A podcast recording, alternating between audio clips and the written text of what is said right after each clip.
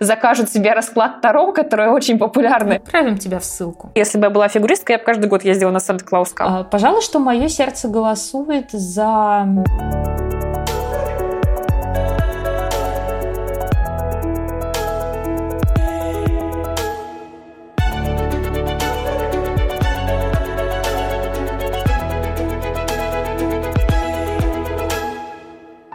Всем привет! Это подкаст «Чистый хвост». Здесь мы обсуждаем фигурное катание. Сегодня мы в нашем уже теперь, кажется, традиционном составе, потому что Паши с нами сегодня снова нет. А, меня зовут Полина Крутихина. Со мной Настя Жаворонкова. Привет!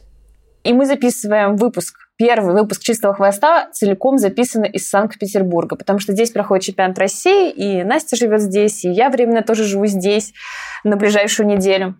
И сегодня мы попытаемся сделать какие-то прогнозы на чемпионат России. Понятно, что в фигурном катании прогнозировать что-либо достаточно бесполезно, но зато очень весело. Попробуем в каждом виде как-то предугадать, что может повлиять на пьедестал, кто где может ошибиться, а кто наоборот может на чем э, заработать свои баллы. И поэтому предлагаю начать сразу с парней, как с нашего любимого с Настей вида. Раз Паш не может нам помешать и как-нибудь переделать расстановку э, вида в нашем подкасте, начнем сразу с мужского одиночного. Вот, казалось бы, я больше всех не люблю такой формат, когда нужно угадывать а, там, пьедестал, кто сколько баллов заработает, кто отберется на игры и так далее, но почему-то прогуливает Паша. Вот я вижу в этом какую-то вселенскую несправедливость. Но ты можешь не делать прогноз, а можешь просто подбросить монетку. На самом деле с прогнозами я так вот серьезно подумала о том, как же мы будем их расставлять, потому что с парнями же вообще непонятно, кто где ошибется. Это ну, настолько лотерея, кто где что прыгнет, а что не прыгнет, мне кажется, не предугадает даже суперкомпьютер, если у него загрузить все данные со всеми протоколами и по всем программам за сезон. Вот, и поэтому я пришла к выводу, что на самом деле всегда надо составлять два рейтинга. Один рейтинг, а, который показывает при максимальном результате, кто действительно способен выиграть, то есть у кого максимальная база, кто ну, максимально стабилен и так далее. И второй рейтинг а, – это тот, кто ты бы хотела, чтобы выиграл. То, что в парнях невозможно что-то предугадать, э, с этим я согласна. Даже если вспомнить наш самый первый выпуск подкаста, когда еще был Ваня, и мы делали прогнозы на чемпионат Европы, мы там ставили Кевина Аймо на первое место, если не на первое, то, по крайней мере, в тройку, и в итоге он тогда не попал в произвольную программу. Поэтому я, конечно, тоже с опаской бы что-то прогнозировала, но все-таки попробую, исходя чисто из цифр. Вот на моем любимом сайте uh, Skating Scores, просто действительно лучшее, что есть в среди тех ресурсов, которые пишут о фигурном катании, есть статистическая таблица, где показаны средние баллы за каждый важный турнир в этом сезоне. Там есть небольшие проблемы с тем, что, безусловно, важными считают этапы Гран-при, а вот э, некоторые второстепенные турниры, они не учитываются. Например, там финский челленджер защита на там, турнир в Будапеште почему-то нет. А это мы потом увидим на примере девчонок. Но для парней, в принципе, можно посмотреть хотя бы примерную расстановку. И вот мы видим, что из э, э российских одиночников лучший парень это Михаил Калида по среднему именно баллу за все важные турниры сезона. Не учитывая национальные старты и тем более контрольной прокате, на которых нет баллов. У него 265 баллов. Это, конечно, на 15 баллов меньше, чем у Джоу и Уна. И, естественно, здесь нет Ханю, но все равно, даже если мы представим, что Юдзуру появляется в этой табличке, а он, насколько я понимаю, по последним новостям собирается участвовать в чемпионате Японии на этой неделе, а, значит, Михаил все равно попадает в сильнейшую разминку. Правда, Джейсон Браун прямо дышит ему в затылок, у него 262 балла, разница такая не очень большая, но тем не менее. А дальше идет такой большой блок не из наших парней, там Ча, там Мона, Шунсато, даже Денис Васильевс, а, и потом Макар Игнатов, Евгений Семененко ниже, чем Макар по среднему баллу в сезоне, Андрей Мазалев, Петя Гуменник, и дальше уже на 19 месте Марк Кондратюк, а Дмитрий Алиев, Александр Самарин вообще на 21-22. Слушай, ну знаешь, на самом деле сравнивать средний балл а, это достаточно рискованный путь, просто потому что они а, подсчитываются с разных турниров и учитывают в том числе компоненты. А, все мы знаем, что с разных турниров бывают очень щедрые судейские бригады и, наоборот, строгие. Здесь, мне кажется, логичнее оценивать базу техническую именно за программу у каждого отдельного фигуриста, просто потому что как бы здесь в большей степени все зависит а, непосредственно от спортсмена. Ты вышел, если ты выполнил то, что ты намечал, то именно здесь у тебя и будут расти надбавки, компоненты тебе дадут больше. То есть, например, тот же Андрей Мазалев и Макар Игнатов, они и за короткую, и за произвольную программу очень близки по базе. У них 45 в короткой и 83-85 в произвольной. Это их база. Вопрос здесь, а, у одного 4 э, квада в программе, у другого 3, а, но два акселя есть. И возникает вопрос, кому из них дадут больше компонентов, кому из них дадут больше надбавки. И здесь я голосую, например, за Андрея Мазалева просто потому, что а, у него лучше презентация. При чистом прокате он выглядит более безусильным, более одухотворенным, погруженным в свою программу, чем Макар. Вот. Хотя по среднему баллу получается, что Макар заметно выше. Если мы исходим из того, что мы сравниваем чистый прокат, когда у спортсменов все удалось, то тогда вот эта вот средняя, э, средняя оценка не сыграет такой роли, как непосредственно презентация, которую может выдать сам спортсмен. Мне вот знаешь, что интересно? Если, допустим, Дима Алиев и Саша Самарин совершат камбэк именно на чемпионате России, у них тяжелое было начало и этого сезона, и прошлый складывался не очень хорошо. Вообще, кстати, не помню, когда у Самарина в последний раз сезон складывался хорошо. У Димы Алиева, по крайней мере, был чемпионат Европы до ковида. Так вот, если представим, что Алиев или Самарин пробиваются на пьедестал на чемпионате России, может быть, даже оба, федерация обрадуется такому исходу или нет? Потому что, с одной стороны, Алиев и Самарин – это хорошие варианты для каких-то главных стартов, потому что оба очень опытные. Алиев и на Олимпиаде был, Самарин на чемпионате мира. А, и у них не будет, по крайней мере... И компонентные. Да, и у них не будет проблем с нервами. И они компонентные. По крайней мере, Алиев, наверное, больше компонентный сам по себе. Самарин компонентный благодаря тому, что у него есть какой-никакой авторитет. Но с другой стороны, а, достаточно ли одного хорошего выступления в сезоне, тем более на домашнем чемпионате? Мы знаем, что у нас есть некоторые фигуристы, у которых э, весь перформанс всегда приходится а, на декабрь, именно на, на чемпионат России. Вот Максима Ковтуна всегда так было. А потом как-то все идет на спад. И, допустим, нужно ли верить вот этому одному удачному прокату и сразу отправлять э, там Алиева, Самарина обоих на Евро и на Олимпиаду? Или нет? И как поступит в этом случае федерация, которая в прошлом сезоне очень хорошо угадала Жене Семененко? Ой, вот это самый интересный на самом деле момент, даже просто потому, что тут вопрос, какое место. Вот если первое и второе, да, ну, допустим, представим такой, э, такую ситуацию, э, Правда, за прошлый э, подкаст нас очень ругали за слово «допустим». Но, тем не менее, допустим такой вариант, что у нас ребята занимают первое и второе место, и в этом случае у них, конечно, более будут надежные позиции. Если же третье, то тут вступает в силу то самое евро и э, тренерский совет. И э, так как я очень надеялась, что у нас после чемпионата России, после подкаста чемпионата России будет некоторый перерыв, недельки две, а лучше три, когда мы отдохнем от записывания подкастов в том числе, я тут с удивлением узнала, что у нас чемпионат Европы перенесли на неделю раньше. И он стартует уже аж 13 января. И вот здесь получается такой момент. Если ты занимаешь третье место на чемпионате России, тебе нужно ехать на чемпионат Европы в обязательном порядке, так сказать, доказывать свою состоятельность, то у тебя между этими стартами буквально две недели. Ну, две с половиной хорошо. И потом через две с половиной недели еще у тебя начинается Олимпиада. И я, честно говоря, села и очень хорошо подумала, а как же набирать такую форму, чтобы ты хорошо выступил на чемпионате России, ну, хотя бы встал на пьедестал, да, а потом снова ее набрал, прилично выступил на Евро, где, в общем-то, ты уже будешь не среди своих, а у тебя будут в том числе соперники из других стран со своими компонентами, с технической базой, как у Грасля, которая заметно выше даже, чем у нашего э, Мишка Лиды, у которого она 85, а там уже, по-моему, 87 или даже 89. Вот. И, соответственно, потом тебе нужно еще как-то собрать себя в кучу и подготовиться к тому, чтобы акклиматизироваться в Китае. И вот этот момент для меня, ну, самый такой непонятный. Ну, я не знаю, как с третьего места, например, тот же самый Алиев будет выходить к Олимпиаде, и еще один интересный вариант – это если третье место занимает какой-то фигурист, на которого вообще сейчас э, ни один человек не ставит. Как в прошлом году Марк Кондратюк неожиданно взял бронзу, и тогда были все эти восхищенные комментарии, откуда этот парень взялся. Он же раньше был только на елках у Овербуха. И вот сейчас, допустим, тоже парень о котором мы, в принципе, даже сейчас э, не можем думать, как о претенденте на Олимпиаду, занимает третье место. И вроде бы надо вести его на Евро, наверное, это было бы честно. А с другой стороны, а, ну, вывезем мы его на евро. Ну, допустим, он там станет третьим среди наших. Не третьим, э, в принципе, на подиуме, а просто среди россиян. И тоже, будем мы его отправлять на Олимпиаду или нет?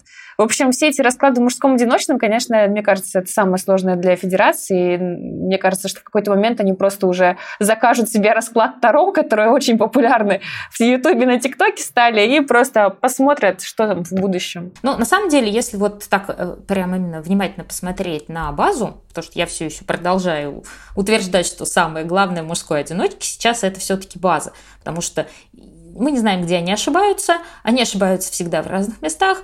И поэтому будем рассчитывать на то, что кто сможет максимально выкатать свой контент. А по короткой программе у всех приблизительно база 45. Единственные как бы аутсайдеры здесь это Алиев и Самарин, которые в этом сезоне выступали плохо и в короткой, и в произвольной программе. И вот у них ниже 40 даже база.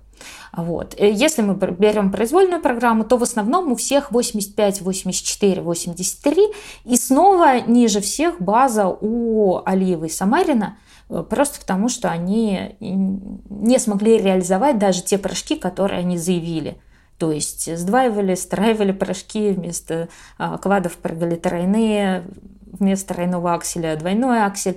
Вот, да, у них самая сложная ситуация. Ну, еще у Марка Кондратюка, у которого 78 была база в произвольной.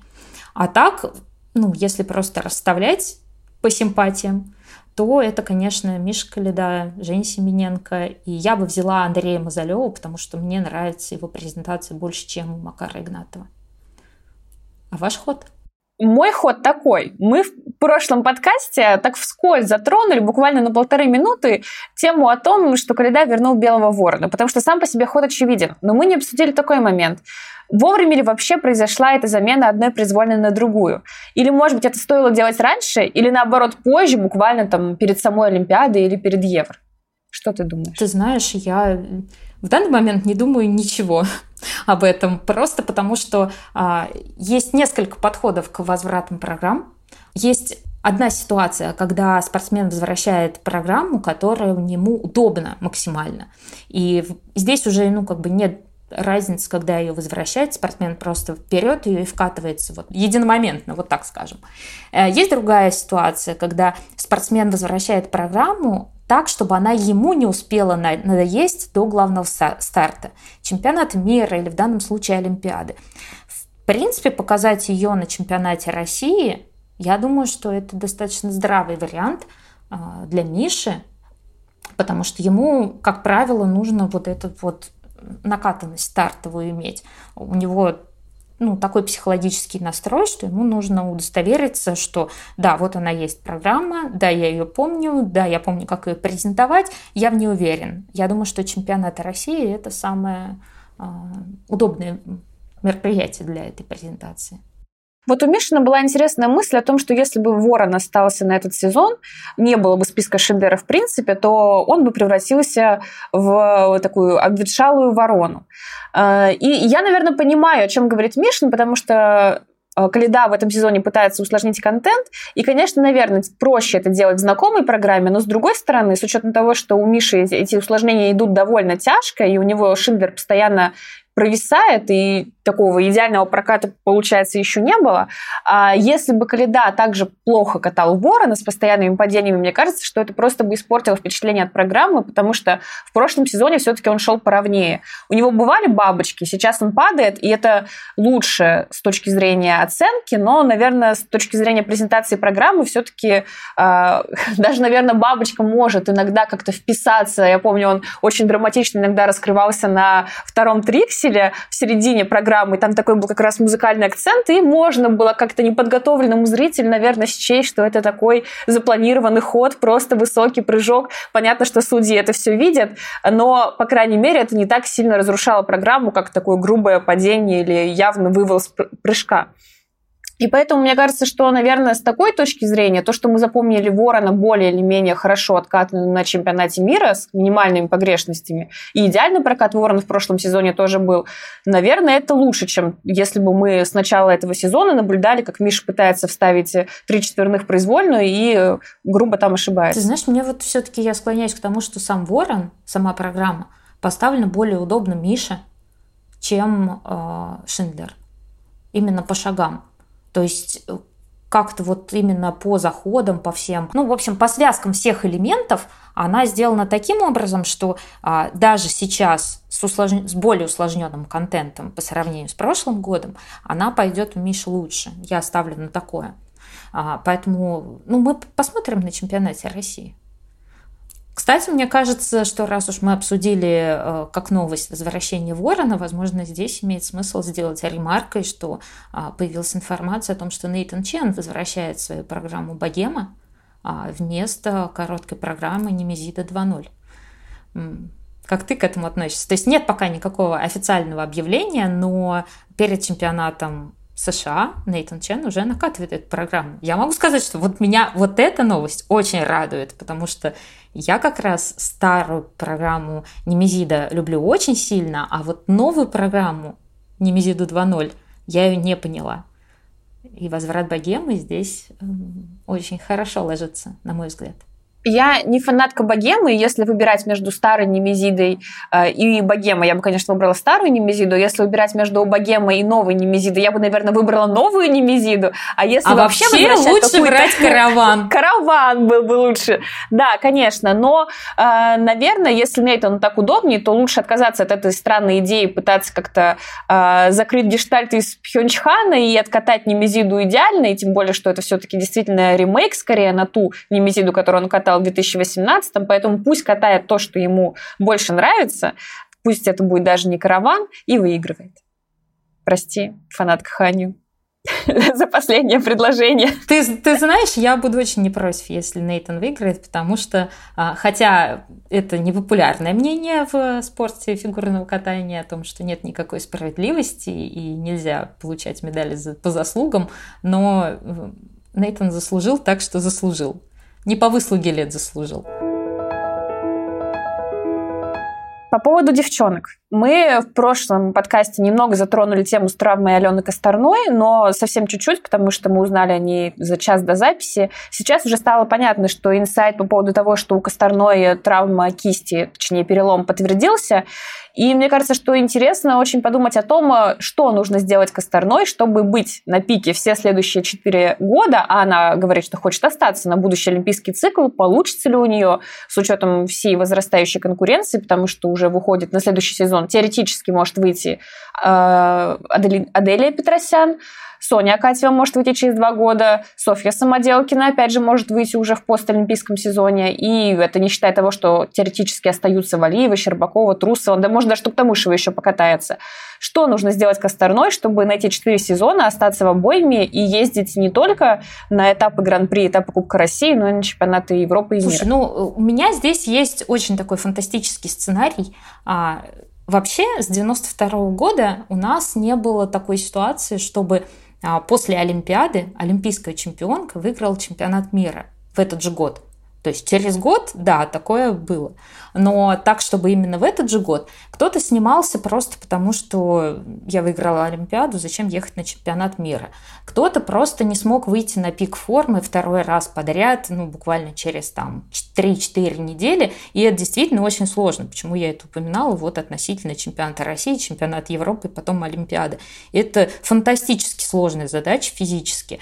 Поэтому здесь ну, никаких нареканий нет. И именно в этой связи я подумала о том, что если Алена так действительно хочет восстанавливаться, оставаться, кататься и так далее, то вот он ее шанс. Сейчас у нее нет стартов. Сейчас у нее есть время на то, чтобы подумать, восстановиться, а, попрактиковать скольжение, возможно. Ни для кого не секрет, что а, спортсмены с переломом руки, да, они не могут делать вращения и прыжки, но они, тем не менее, могут кататься, и многие выходят на лед и катаются. И мне кажется, что Алене нужна вот такая вот некоторая цель, а, именно в этом сезоне еще, не там через 4 года я снова поеду на Олимпиаду, буду на нее отбираться. А вот здесь и сейчас э, постараться восстановиться и отобраться на чемпионат мира. Потому что не исключено, что вакантное место на этот старт будет.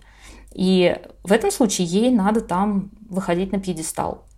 А, потому что это титул, потому что это понятная цель. А, ну, есть такая вот история, ну, образ а, в цирке, когда работают эквилибристы и вот все, кто работают с хождением по канату и так далее, у них есть красный прожектор под куполом цирка по которым вот некоторая красная точка, на которую они всегда смотрят и ориентируются относительно нее, где они находятся в пространстве, и потому что бывает так, что и свет затемнен, и ну, есть некоторые сложные вещи, которые исполняются так, что э, вестибулярный аппарат вообще сходит с ума, пытаясь скоординироваться. Но эта красная точка, она работает как некий ориентир куда ты идешь, где в пространстве ты находишься, зачем. И вот любому спортсмену ему нужна такая цель. Сейчас эта цель для тех, кто действующий спортсмен находится в кондициях, это Олимпиада.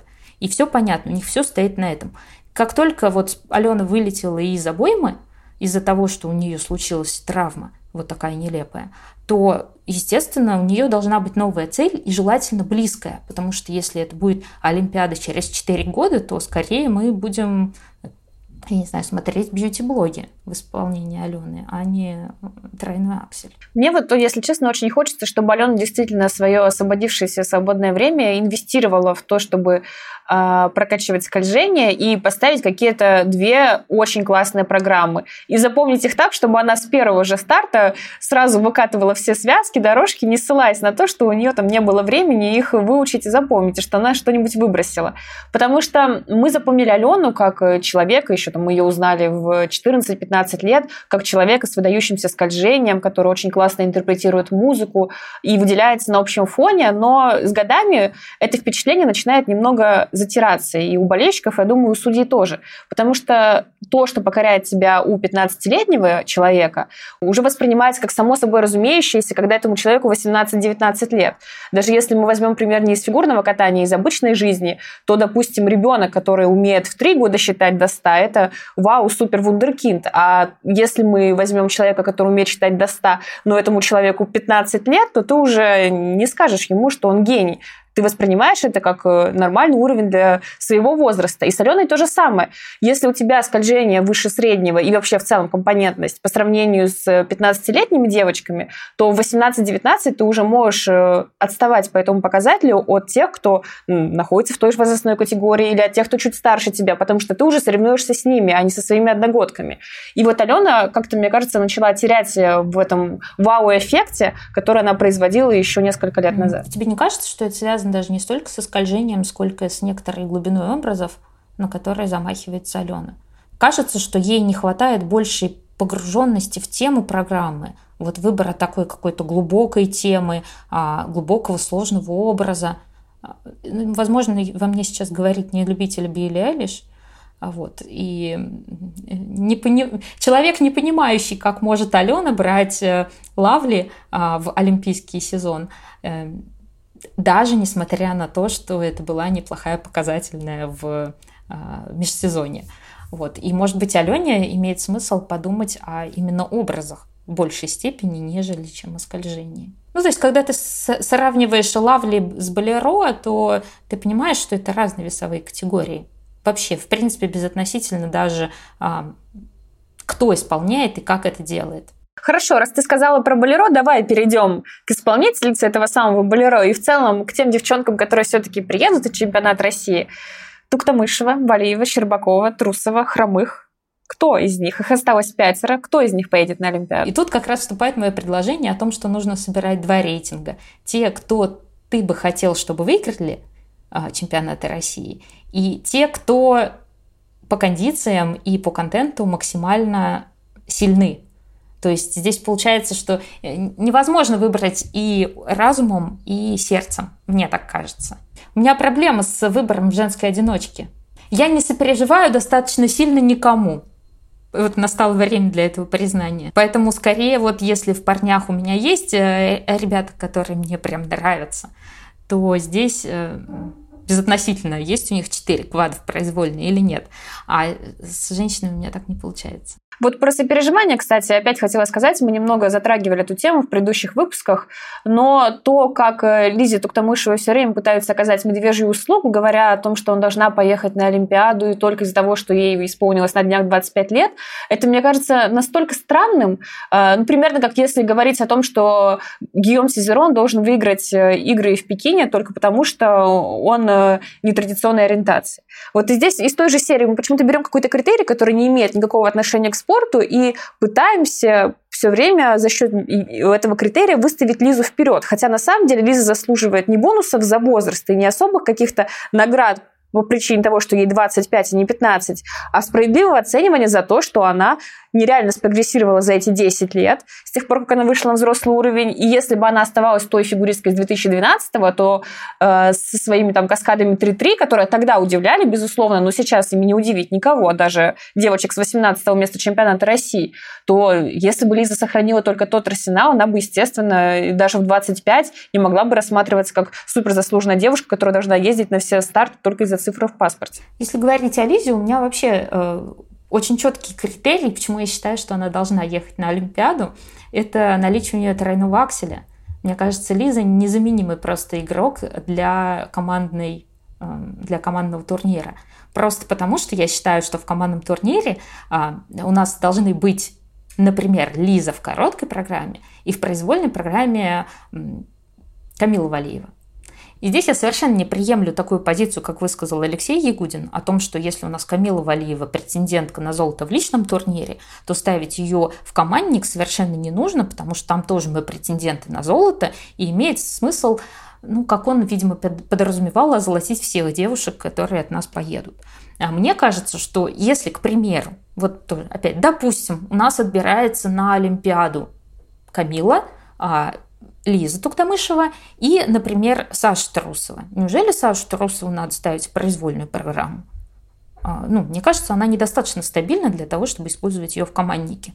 При всех заслугах Саши, Саша достойна поехать на Олимпиаду, но в командном турнире лучше использовать Лизу и а, Камилу именно в такой последовательности. Лиза прекрасно заберет первое место за счет своего трикселя в короткой программе, Камила справится с произвольной. Но это мое мнение таково. Но я согласна с тобой в том, что странно пытаться сейчас делать какие-то планы, потому чтобы, мое любимое слово «жалко нет Паши», чтобы это отметить, а медалить всех девушек, просто потому что можно таким образом остаться без золота в принципе. Если мы будем пытаться категорически не ставить командный турнир тех, кто претендует на какие-то хотя бы медали в личном, то есть Синицыну, Коцалапова не ставим в танцах в командный турнир, а, не ставим девчонку какую-нибудь э, сильную, то есть там Валиеву ту же самую, потому что она очевидно претендент на золото в личном турнире, не ставим Мишину и Галямова в командный турнир, потому что они возьмут медаль в парном. И просто таким образом можно с этими высчитываниями дойти до того, что Россия возьмет э,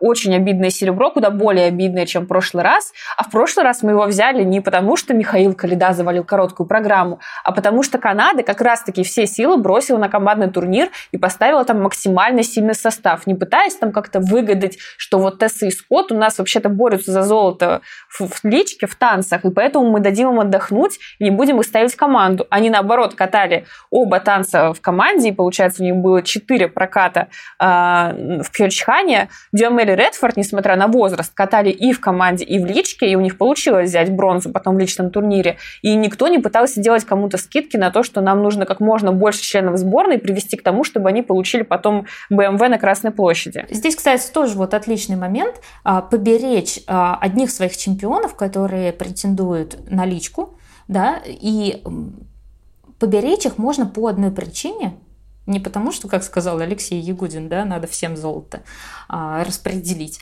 а потому что иногда для некоторых спортсменов а, является очень психологически сложным выступить несколько раз. То есть мы знаем эту ситуацию с Юлией Лепницкой. Я считаю, что все-таки ее выступление в сочинском команднике некоторым образом отразилось на ее уже личном выступлении.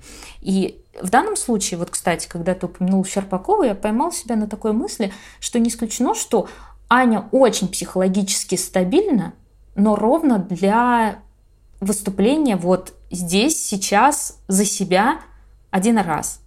То есть я не могу представить, как выступит Аня Щербакова вместе со всей своей психологической устойчивостью, но два или три раза. Может ли она откатать, например, хорошо произвольную за команду, а потом хорошо лич, личку за себя? Или же на нее как-то вот отразится вот этот вот момент? Я не могу этого понять до конца. И думаю, что никто сейчас не сможет это предугадать. Потому что даже когда происходит тестирование, ну, можно так назвать в кавычках, а, на а, командном чемпионате мира, там все равно фигурист катает один раз короткую, один раз произвольную, и не происходит вот этого вот дробления, когда ты выступаешь один раз в команде, например, а потом выходишь и откатываешь еще две программы за себя. Я опять покопаюсь в цифрах. И если мы возьмем снова рейтинг средних оценок э, за сезон, ты меня раскритиковала за это, но я объясню, почему я беру именно его, хотя мы можем взять, в принципе, и среднюю оценку по технике, и базу, и компоненты, и хоть э, по дорожкам их, шагов их всех расставить. Но просто мне кажется, что да, конечно, бригады были судейские разные, но мы как раз и смотрим на то, как разные судьи на разных стартах выставляли баллы, потому что ты же не можешь сейчас угадать, какая в точности будет бригада судей на Олимпиаде. Можешь только примерно посмотреть на тех, кто прошел жеребьевку. А вот здесь я как раз быстренько переобуюсь и скажу, что в девочках так можно делать. Просто потому, что девочки у нас сильно стабильнее, чем парни. И они не ошибаются в непредсказуемых местах от старта к старту. Поэтому по девочкам, кстати, вот средняя оценка, она достаточно показательна. Ну вот угадай, как сейчас по этой средней оценке расставлены девочки? Понятно, что первой идет Камила, она на 30 баллов оторвалась по средней оценке от второго места, а как остальные? А, я думаю, что идет потом а, Аня Щербакова, потом идет Майя Хромых, потом Саша Тарусова, а потом Лиза Туктамышева. Вот с Майей ты очень промахнулась, потому что Майя по среднему баллу только десятая. У нее 213. Она даже ниже, чем Вероника Жилина, Даша Усачева. Я верю, что Майя может. Да, я тоже верю, что Майя может, но я тебе просто цифры привожу. Аня Щербакова действительно вторая, 233 с копейками. Потом Саша Трусова, она отстает всего на балл по этой средней оценке. А дальше идет Лиза, и потом там наши девчонки-юниорки и Алена Косторная. А, но тут есть такой нюанс, что Щербакова очень сильно подпортила статистику ее падения с четверного луца на, на этапе Гран-при, потому что, естественно, с ним у нее баллы были бы повыше, она целый прыжок потеряла, а, просто не исполнив его, и тогда бы она, конечно, не приблизилась э, глобально к Камиле Валиевой, но оторвалась бы от Саши Трусовой. Ну, у Майи Хромых, очевидно, результаты несколько понизил старт э, на Варшаве потому что именно там у нее было два падения в произвольной программе, причем одно очень обидное с тройного и э, четверной тулуп со степаутом. То есть по сумме она не набрала даже 200 баллов, поэтому, очевидно, у нее съехала несколько оценка. Мне кажется, что вот если смотреть на эти средние баллы, э, можно понять, насколько непредсказуемо то, каким будет пьедестал на чемпионате России, если мы не берем первое место, там все более-менее предсказуемо, а, потому что действительно разрыв между Щербаковой, Туктамышевой и Трусовой по баллу между Аней и Сашей, между Сашей и Лизой, и как конкретно они расставятся на чемпионате России, непонятно. Единственное, что можно только сказать, что у Ани Щербаковой обычно очень хороший балл на чемпионате России, причем именно и компоненты из судьи всегда ставят крайне приятные, и надбавки за прыжки тоже безупречные. И у самой Ани вот этот какой-то пик, не то что форма, а ее настроения, приходится именно на чемпионат России. Мы все помним, что это ее коронный старт, три титула чемпионата России – три победы. Ну, возможно, поэтому рассудочно я и ставлю на первое место Камилу Валееву, на второе Аню Щербакову и на третье Сашу Тарусову. И как бы мое сердце не принадлежало Питеру и а, Лизе Туктамышевой, я ставлю, не ставлю ее на пьедестал, именно если мы подходим к вопросу рассудочно.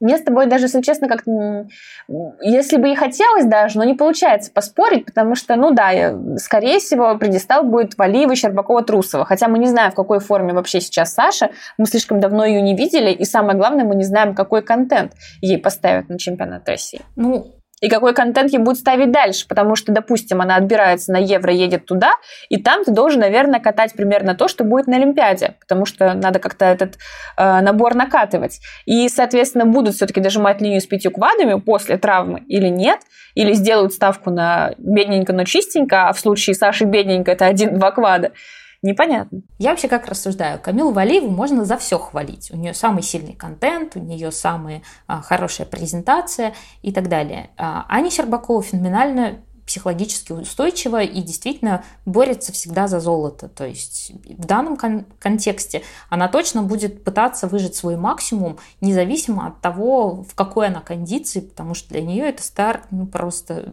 старт жизни. Да, ей обязательно нужно отбираться на Олимпиаду. А с Сашей Трусовой здесь, конечно же, мы помним о том, что у нее травма была, и не знаем, в каких она кондициях, но у Саши есть одно очень классное свойство. Она феноменально умеет переставлять контент в зависимости от своих кондиций здесь и сейчас. А, мы это наблюдали не один раз уже, то есть Саша выходит и откатывает совершенно новый контент, расставляя порошки так, как ей вот сейчас, после прошедшей тренировки, стало удобно, и стало, ну, позволяет ее там травмы, не травмы и так далее. Поэтому вот именно это свойство делает Сашу, ну, одним из самых опасных соперников в данных ситуациях, потому что если у нее по-прежнему есть какие-то проблемы со здоровьем, она вполне может определить непосредственно перед стартом, что она сейчас готова выкатать и как ей это лучше сделать. Особенно если она будет выступать а, в разминке не первой. Она посмотрит на то, что скатали ее соперницы, и подстроится под них. Здесь, конечно, может быть опасность того, что она увидит, насколько чисты все остальные, и э, пойдет на какой-то свой супер максимум ради золота. Но а, в целом я считаю, что ей достаточно встать на пьедестал, то что ну, Олимпиада без Саши, я не знаю, я считаю, что вот тоже человек сделал все, чтобы войти в историю и э, имеет право попытаться взять главную награду. Но, с другой стороны, также трудно ведь и представить Олимпиаду без Алены Косторной, которая шла абсолютно по-чемпионски два года назад, и, собственно, ей только ковид, наверное, помешал выиграть чемпионат мира. Ну, по крайней мере, бороться там за медаль. Мне кажется, неудачи прошлого года как-то нас подготовили к тому, что Алену очень жалко, но психологически это воспринимается несколько проще, на мой взгляд. По поводу Саши и Лизы еще бы сказала, что им, наверное, немного на руку отмена финала Гран-при, Саша, понятно, почему она туда не отобралась, и еще один старт, на котором ее соперницы могли бы как-то там подтвердить свое реноме, был бы на руку им и не на руку Саши, которая бы каждый раз с каждым таким успешным прокатом своих э, соперниц за путевку на Олимпиаду отдалялась бы от этой самой путевки. Э, что касается Лизы, то я думаю, что в ее возрасте э, уже все эти международные турниры и такой плотный график стартов даются все-таки намного тяжелее, чем когда тебе 15, а Лиза в этом сезоне вообще не может ошибаться.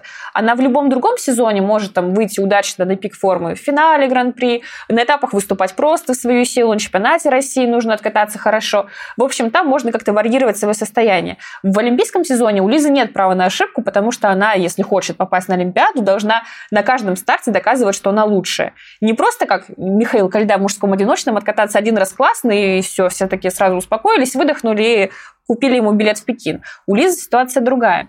И здесь я думаю, что финал Гран-при, наверное, дался бы ей довольно тяжело, а еще тяжелее ей бы далось вернуться в Питер сразу же после этого и за неделю подготовиться к чемпионату России. И здесь я снова вспоминаю о том, что третье место э, чемпионата России поедет потом на чемпионат Европы доказывать опять-таки свою состоятельность. И это снова две недели. То есть, если представить, что финал Гран-при все-таки проходит, то это вообще голодные игры какие-то в плане э, частоты турниров, на которые при, пришлось бы выйти девочкам. То есть это финал Гран-при, потом чемпионат России сразу, потом сразу чемпионат Европы, потом сразу добро пожаловать на Олимпиаду без акклиматизации. Самое любопытное, что произошло в мире парного катания за последние пару недель, это то, что Суйхани на неком китайском турнире, это был не чемпионат Китая, потому что чемпионат Китая отменен, э, это был просто местный турнир. Я даже не нашла протокол короткой программы с этого турнира. Есть просто скриншот протокола произвольной. Тут самое интересное – это возвращение четверной подкрутки, потому что, в принципе, мы уже это обсуждали не один раз. Сама по себе четверная подкрутка больших бонусов не дает. А если в случае с одиночным катанием четверной прыжок освобождает тебе слоты для тройного подороже, то в парном катании четверная подкрутка тебе ни для чего слот не освобождает, потому что подкрутка, в принципе, одна в программе. И проблема в том, что набрать четвертый уровень за четверную подкрутку я, конечно, даже одинарную ни разу в жизни не делала, но кажется довольно тяжелым делом, потому что есть пять черт, а, из которых ты должен выполнить четыре э, критерия, чтобы получить уровень. То есть по одному уровню за каждую черту. Если мы посмотрим на эти критерии, то мы увидим, что там есть э, шпагат у партнерши, не полный, достаточно отвести ноги на 45 градусов каждую по отношению к корпусу, но, тем не менее, это усложняет тебе заход, потому что тебе нужно потом быстренько сгруппироваться в подкрутку. А когда тебе нужно исполнить подкрутку в 4 оборота, то группировка должна быть очень плотная. Особенно если мы возьмем суйхань, то есть пару, где не такая большая разница в росте между партнерами, и, естественно, каждый оборот дается намного сложнее. А второй критерий – это ловля партнерши таким образом, чтобы а партнерша не задела э, своего партнера верхней частью корпуса, то есть рукой, головой, всем, что находится выше пояса. И вот, насколько я помню, Тарасова Морозов, когда пытались сделать четверную подкрутку в лучшие годы предыдущего олимпийского цикла, у них как раз была проблема с этим, потому что они немного не доворачивали вот этот финальный оборот, и получалось, что Женя приземлялась э, немного корпусом, ложась на Володю, и поэтому у них эта черта автоматически не могла набираться. Третья возможность получить уровень – это рука над головой головой у партнерши на протяжении как минимум одного полного оборота. Опять же, в случае четверной подкрутки это мало реально из-за того, что тебе нужно держать группировку, ну, либо ты должен как-то очень хорошо к этому приспособиться, потому что в целом у нас не так много партнерш, которые держат одну или две руки над головой даже в тройной подкрутке. Сложный заход перед отрывом, а, ну, здесь, наверное, как раз это та черта, которую можно набрать э, на подкрутке в любое количество оборотов. И э, мужчина опускает руки. Ну, тоже, наверное, для четверной подкрутки это реально, потому что высота должна быть достаточно большая, и есть время и опустить руки, и поднять их. Так вот, у Суихани второй уровень за четверную подкрутку на этом местном китайском турнире, и у них, в принципе, в карьере ни разу не было такого, чтобы они на международных стартах получали четвертый уровень. Третий был, и тогда они набирали за подкрутку больше 9, иногда даже 10 баллов. Четвертого никогда. У Мишина и Галямова в среднем за подкрутку 8,2-8,4 балла. То есть, если мы берем э, четверную подкрутку на второй уровень и подкрутку Мишина и Галямова тройную на четвертый, то разница буквально минимальна. Она легко перекрывается тем же самым более сложным каскадом у Насти и Саши. А, и здесь, мне кажется, что смотреть надо скорее на то, что а, Суйхань получили вот эти свои супервысокие оценки прежде всего благодаря крайне высоким компонентам. Там даже один судья немного нарушил правила, потому что мы знаем, что нельзя ставить высокие оценки за а, интерпретацию перформанс при наличии серьезной ошибки, у них было падение. И один судья из этого критерия все-таки выбился. Остальные прошли вот буквально прямо на пределе возможно допустимых оценок. И в итоге у них за компоненты получилось 76,5 баллов. И, конечно, высокие надбавки за все, что было сделано чисто, прежде всего за поддержки.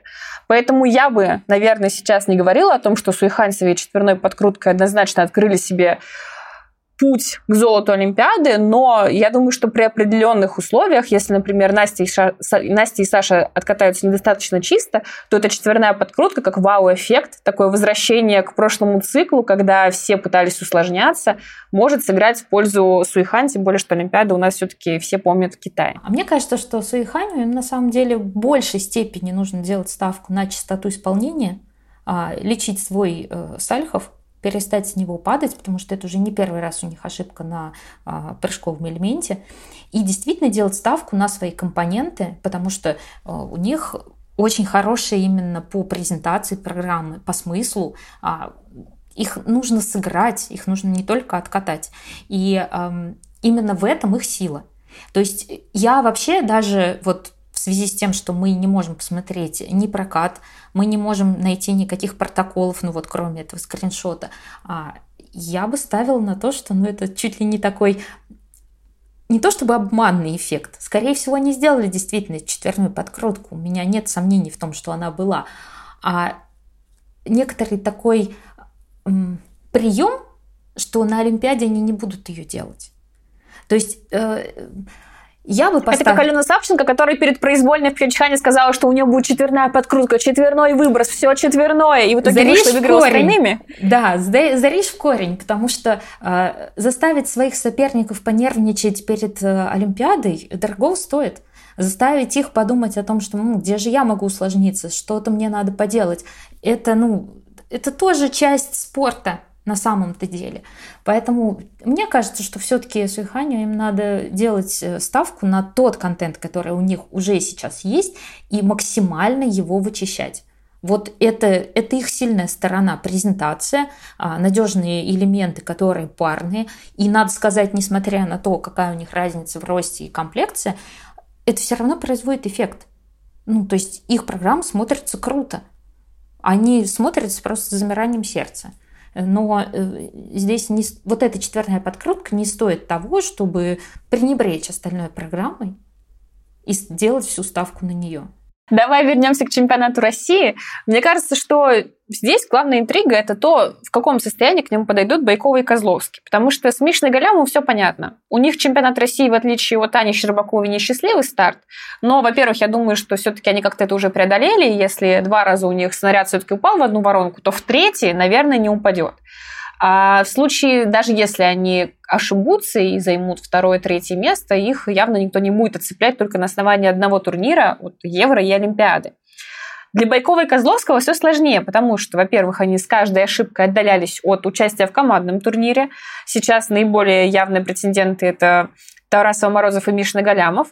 А если все-таки будет замена в парном турнире, если нет, то, видимо, Мишна и Галямов. А, кроме того, теоретически, конечно, Павлюченко и Хадыкин могут обойти спокойно Сашу и Диму, и тогда непонятно вообще, поедут ли Байкова-Козловский на Олимпиаду. Хотя мне понятно, если честно. Я думаю, что поедут, даже если э, Даша и Денис займут третье или второе место на чемпионате России. Я думаю, что, опять же, федерация уже как-то внутренне решила для себя, какой будет состав на Олимпиаду, и воспринимает Павличенко и Хадыкина как классную пару, которая там что-то экспериментирует, э, э, пробует акробатику, пробует интересные программы. И мы с тобой тоже обсуждали, что очень классная программа, короткая, прежде всего, у Даши и Дениса. Но я не думаю, что для федерации это пара на Олимпиаду на Олимпиаду 2022. 26, да, вполне вероятно. Да, вот я здесь соглашусь, что скорее это э, пара на следующий олимпийский цикл. И мне кажется, на них уже сейчас смотрят именно так. В парах мне вообще интересна сама тройка по себе. А, то есть э, мне не так важно, кто будет первой парой. Потому что пример Мишина и Галямова как бы нам доказывает о том, что не обязательно становиться первой парой страны для того, чтобы выиграть чемпионат мира или любой главный старт, который последует после чемпионата России. То есть мне не так важно, как распределяться места, мне важно, кто будет в тройке. И здесь я, конечно, смотрю на то, что происходит вот по сезону, и вижу такой расклад, что а, Тарас и Морозов хорошо выступали до э, старта Гран-при, я бы так сказала. То есть они очень хороши были на своих самых первых турнирах, что говорило о том, что они вышли на форму раньше ну, такого полноценного старта сезона. И у меня есть серьезные а, основания думать, что вот сейчас на чемпионат России они снова выйдут в хорошей форме. Поэтому я бы ставила на то, что и Мишина с Галямовым будут выступать хорошо, Тарас Морозов будут выступать хорошо, а у Байкова и Козловского все зависит от того, насколько они от, хорошо отточили свой уиллерный каскад с Альховым. Потому что на последнем турнире, как мы видели, они его не делали – но явно предполагалось, что они сделают его на чемпионате России, и они не отказались от этой идеи, а просто приняли такое стратегическое решение избежать сложностей на Гран-при. Твоя тройка. Да вот, в общем-то, те перечисленные пары в любой последовательности – я рискну предположить, что все-таки Мишина и Галямов первые, Тарасова и Морозов вторые, Павлюченко, Хадыкин третьи, Байкова и Козловский с каким-то минимальным отставанием от третьего места четвертые, но на Евро едут э, Саша и Дима. Вот такой сразу у меня расклад с тренерским советом. Мне кажется, у э, Павлюченко Хадыкина э, мне очень нравится их короткая программа. Мне нравится, как они ее делают, как они ее исполняют, но мне кажется, что их произвольная недостаточно сильна и в ней очень много таких э, опасных мест, где можно ошибаться, что э, я бы все-таки сказала, что третье место они не возьмут. Но это опять, э, как бы мы сейчас рассуждаем с позиции, откатают ли пары и все остальные спортсмены свой максимум, или же у них где-то в каком-то сложном месте, возможно, непредсказуемо, случится ошибка. Вот. Если все будут катать чисто, то э, твоя тройка не получится. Но у меня заложен в мой расклад как раз э, фактор того, что Саша и Дима стали не очень чисто катать в этом сезоне. Я понимаю, что грешно вообще делать такой расклад в Санкт-Петербурге, Это просто неуважительно по отношению к этому прекрасному городу. Правим тебя в ссылку. Но вот поставлю так. Как у нас заведено.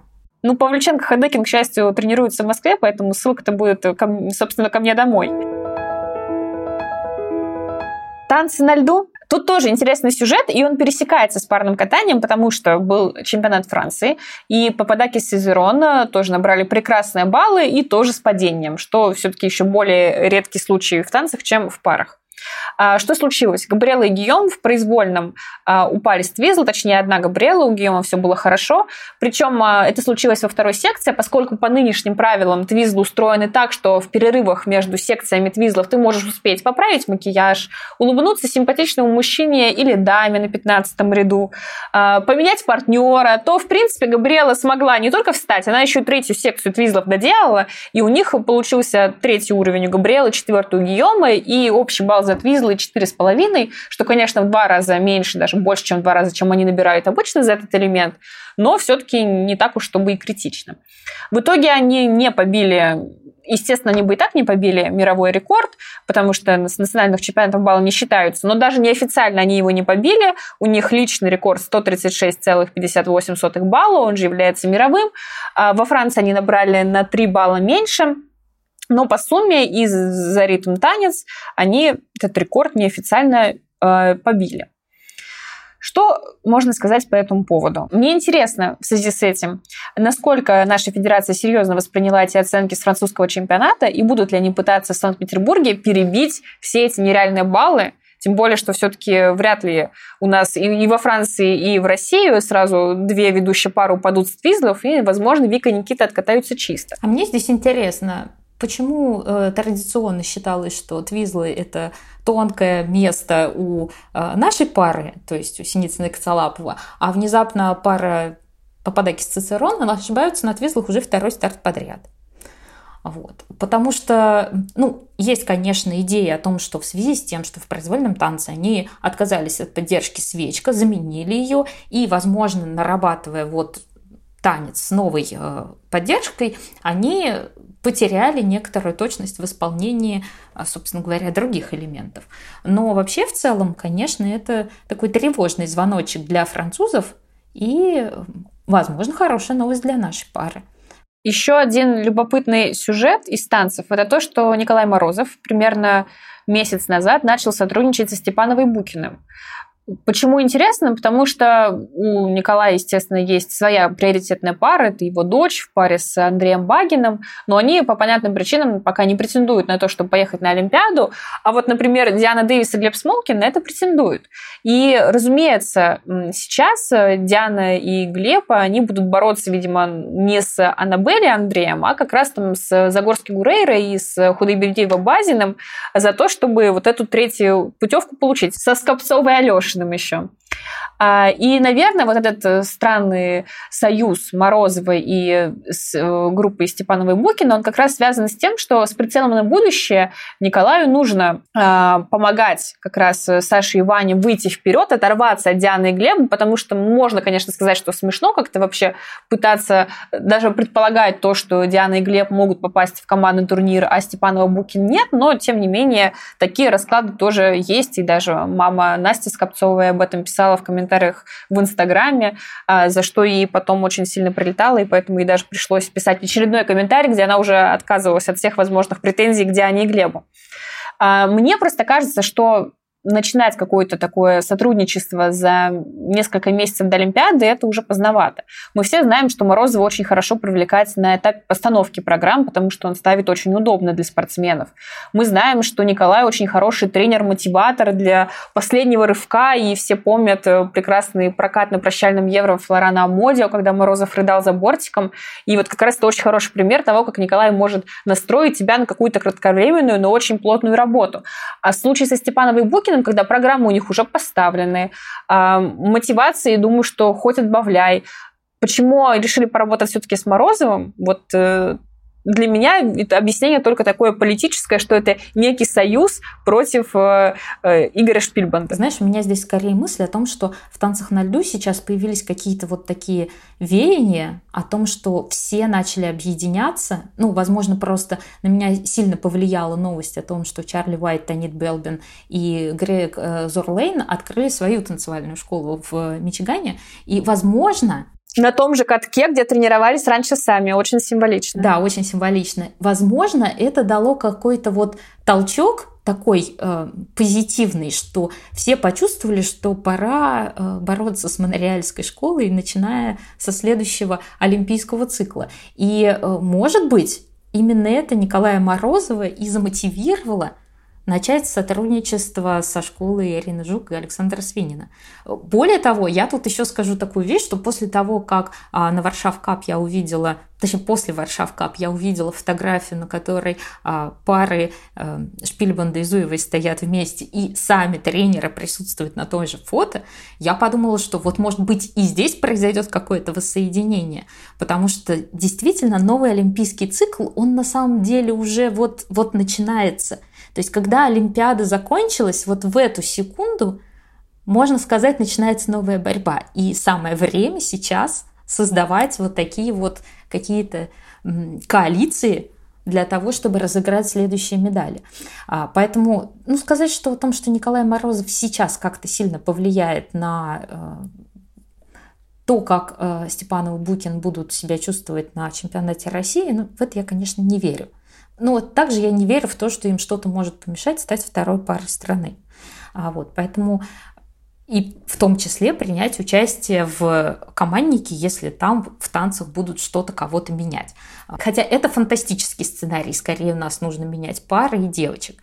Здесь также присутствует некоторый конфликт интересов, который также ну, нет смысла исключать, потому что э, Аннабель Морозов э, со следующего олимпийского цикла, возможно, вольется в ту самую гонку а, на будущую Олимпиаду, потому что Синицын Коцалапов явно не будут продолжать, а, насколько я себе представляю, как они видят свою карьеру дальше.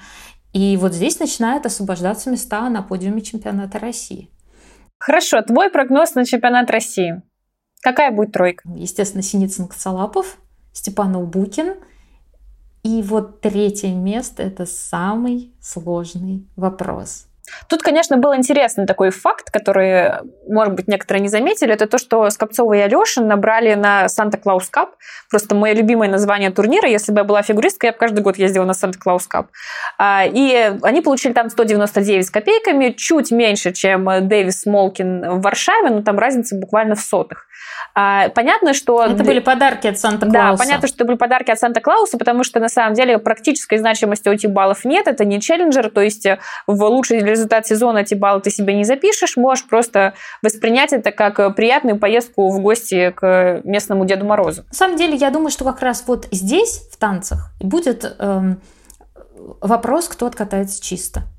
Все-таки в танцах на льду, если действительно э, строго судить, можно найти недостатки даже у самых титулованных спортсменов. Поэтому здесь вопрос от того, как именно э, судейская бригада посмотрит на э, исполнение. Потому что у Скопцова Алешина, например, есть достаточно э, тонкий момент с поддержками.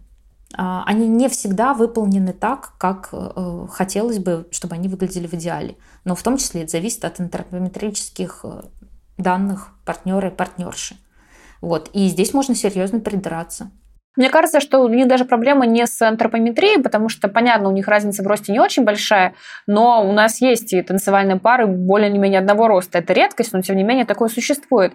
У них проблема именно с постановкой этих поддержек, потому что та самая, наверное, странная поддержка, о которой, вероятно, и ты говоришь, и о которой писали маме Насте Скопцовой в произвольном танце, когда а, Настя получается... Карабкивается а, очень долго забирается на Кирилла, да, да, да, да, да, вот вскарабкивается самый подходящий глагол для этого действия, и потом получается такой еще некомплементарный ракурс, когда она закрывает ему весь обзор и а, едет спиной на судей, на бортик.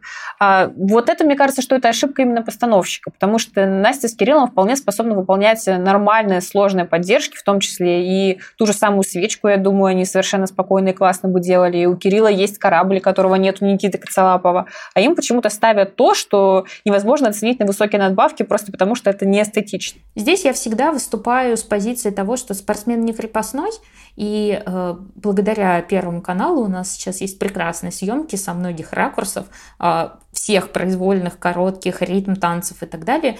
И спортсмены сами могут отсмотреть, э, собственно, свои танцы, как они смотрятся для зрителя.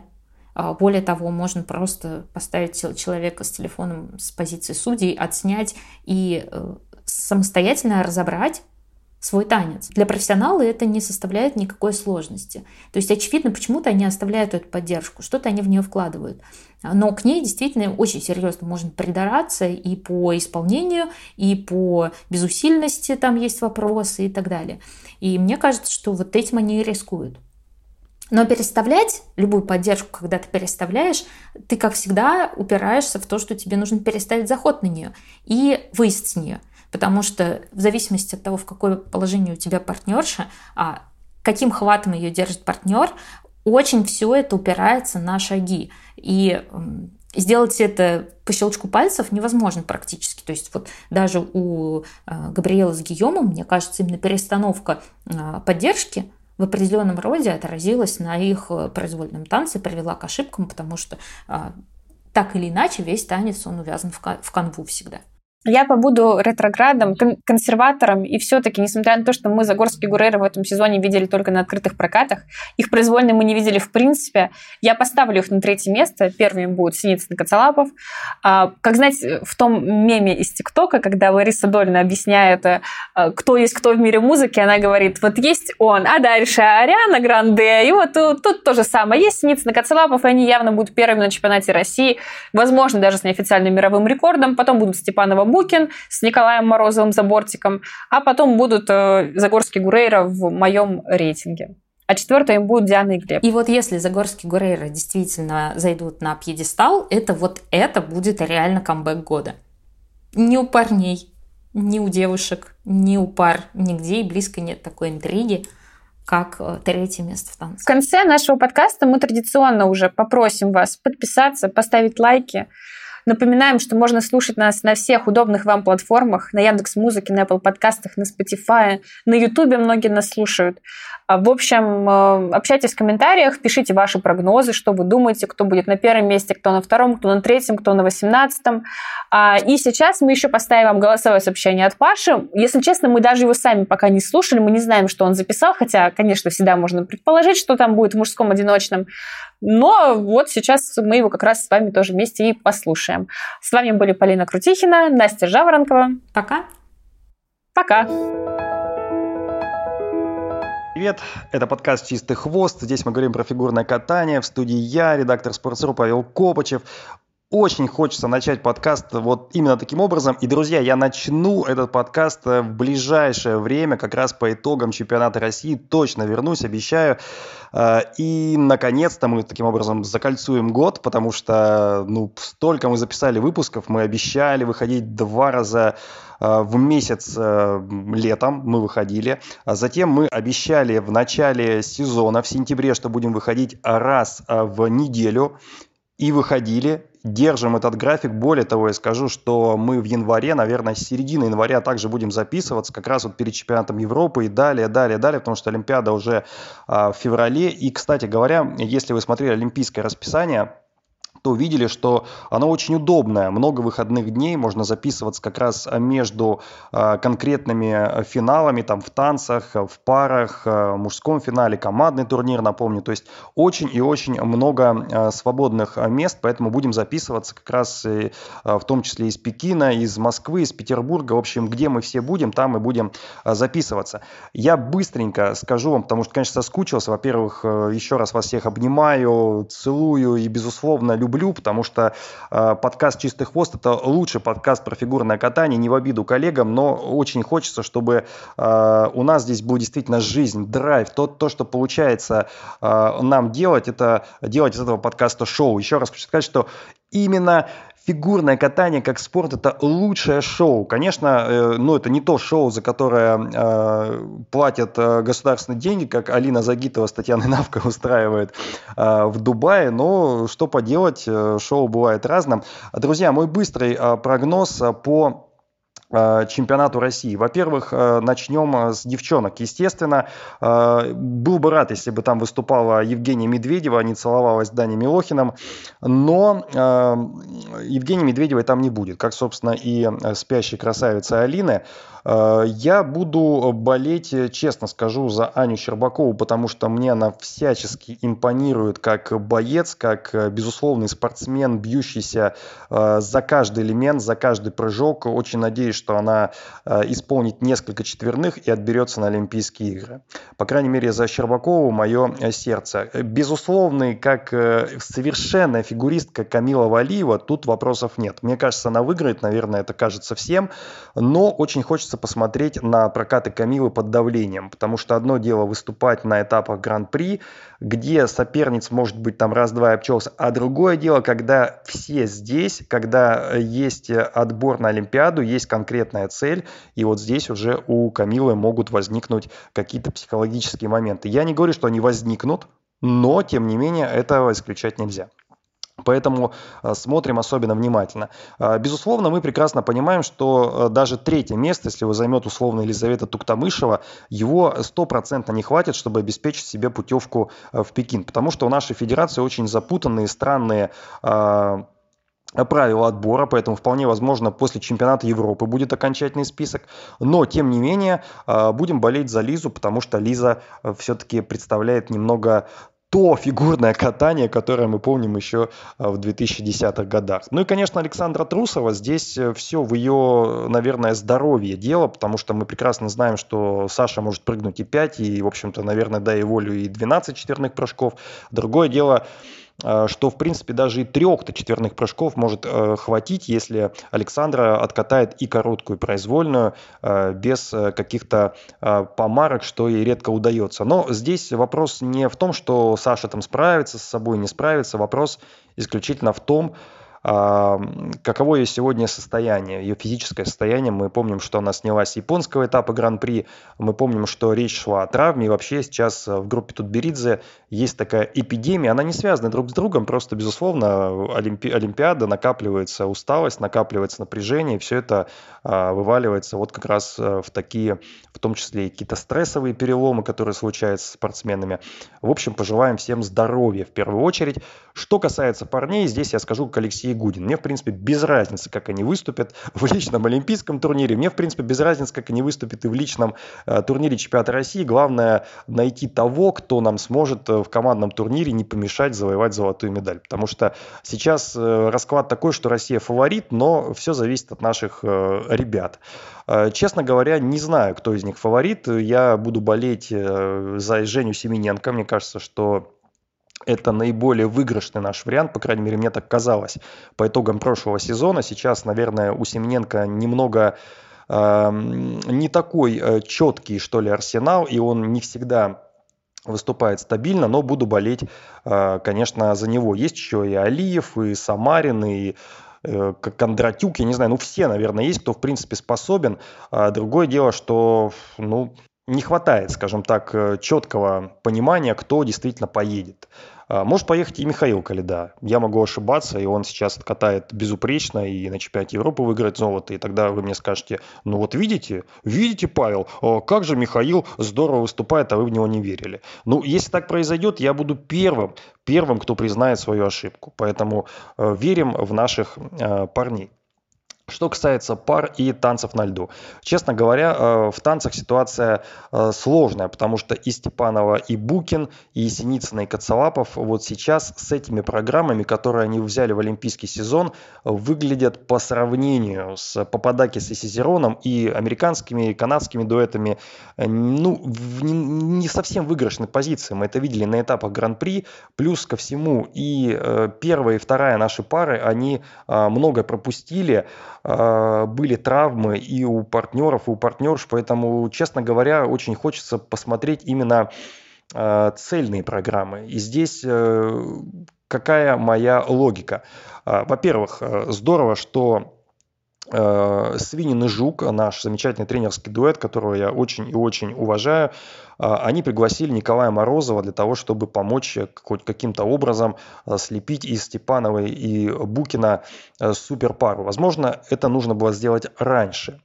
А, мне еще кажется, что Синицына и Коцалапов, э, как, ну, безусловно, чемпионы мира, чемпионы Европы, а, на них особое внимание, но, возможно, им нужно доработать программу. Я не знаю как, я не знаю, может быть, даже что-то поменять экстренно, потому что вот то, что есть сейчас, а, мне, мне не нравится. Я думаю, что с этими программами максимум, что можно взять, это бронзу Олимпийских игр. Максимум. И это будет, конечно, шаг назад. Но, с другой стороны, возможно, сейчас каким-то образом программы доработаются, усложнятся, мы увидим э, какие-то сверхподдержки и скажем, что Александр Жулин великий тренер. Кстати говоря, у Александра скоро выйдет э, классная книга, это будет в январе в издательстве «Эксмо». Это не, совершенно не реклама, я просто э, читал э, что называется, предрелиз, и это очень и очень интересная э, фактура. Что касается наших пар, то здесь я всей душой, как всегда, за Тарасова и Морозова, но понимаю, что не хватает им стабильности, не хватает им прыжков, и пока вот э, переход к Тутберидзе не дал им, собственно, то, зачем, наверное, они и шли к этому тренеру, э, не дал им э, возможности делать прыжки на том же уровне, который делают, например, Щербакова. То есть постоянно, регулярно и четко.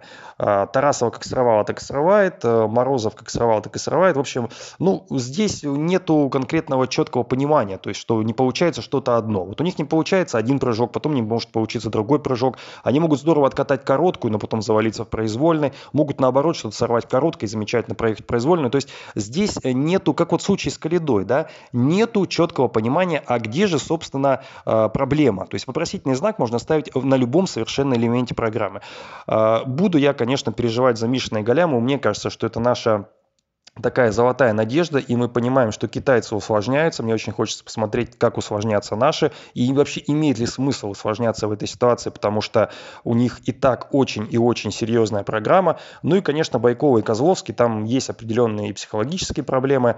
Наверное, почувствовали себя парой номер один, и вот прошлый сезон как-то отрезвил, и после него э, прийти в себя ребята не могут. Хотя у них все хорошо, и, наверное, в принципе, потенциально они тоже могут замахнуться наткнуться на любую олимпийскую медаль.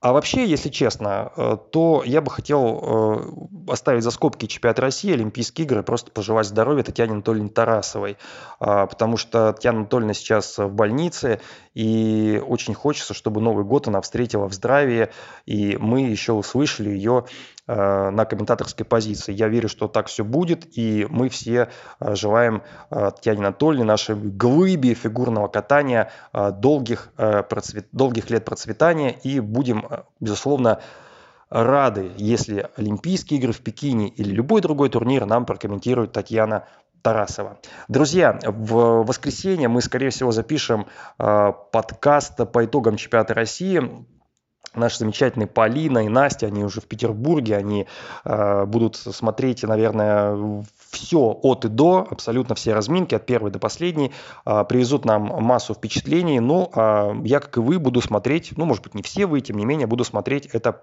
э, зрелище, сумасшедшее зрелище, потому что это главный турнир 2021 года, безусловно.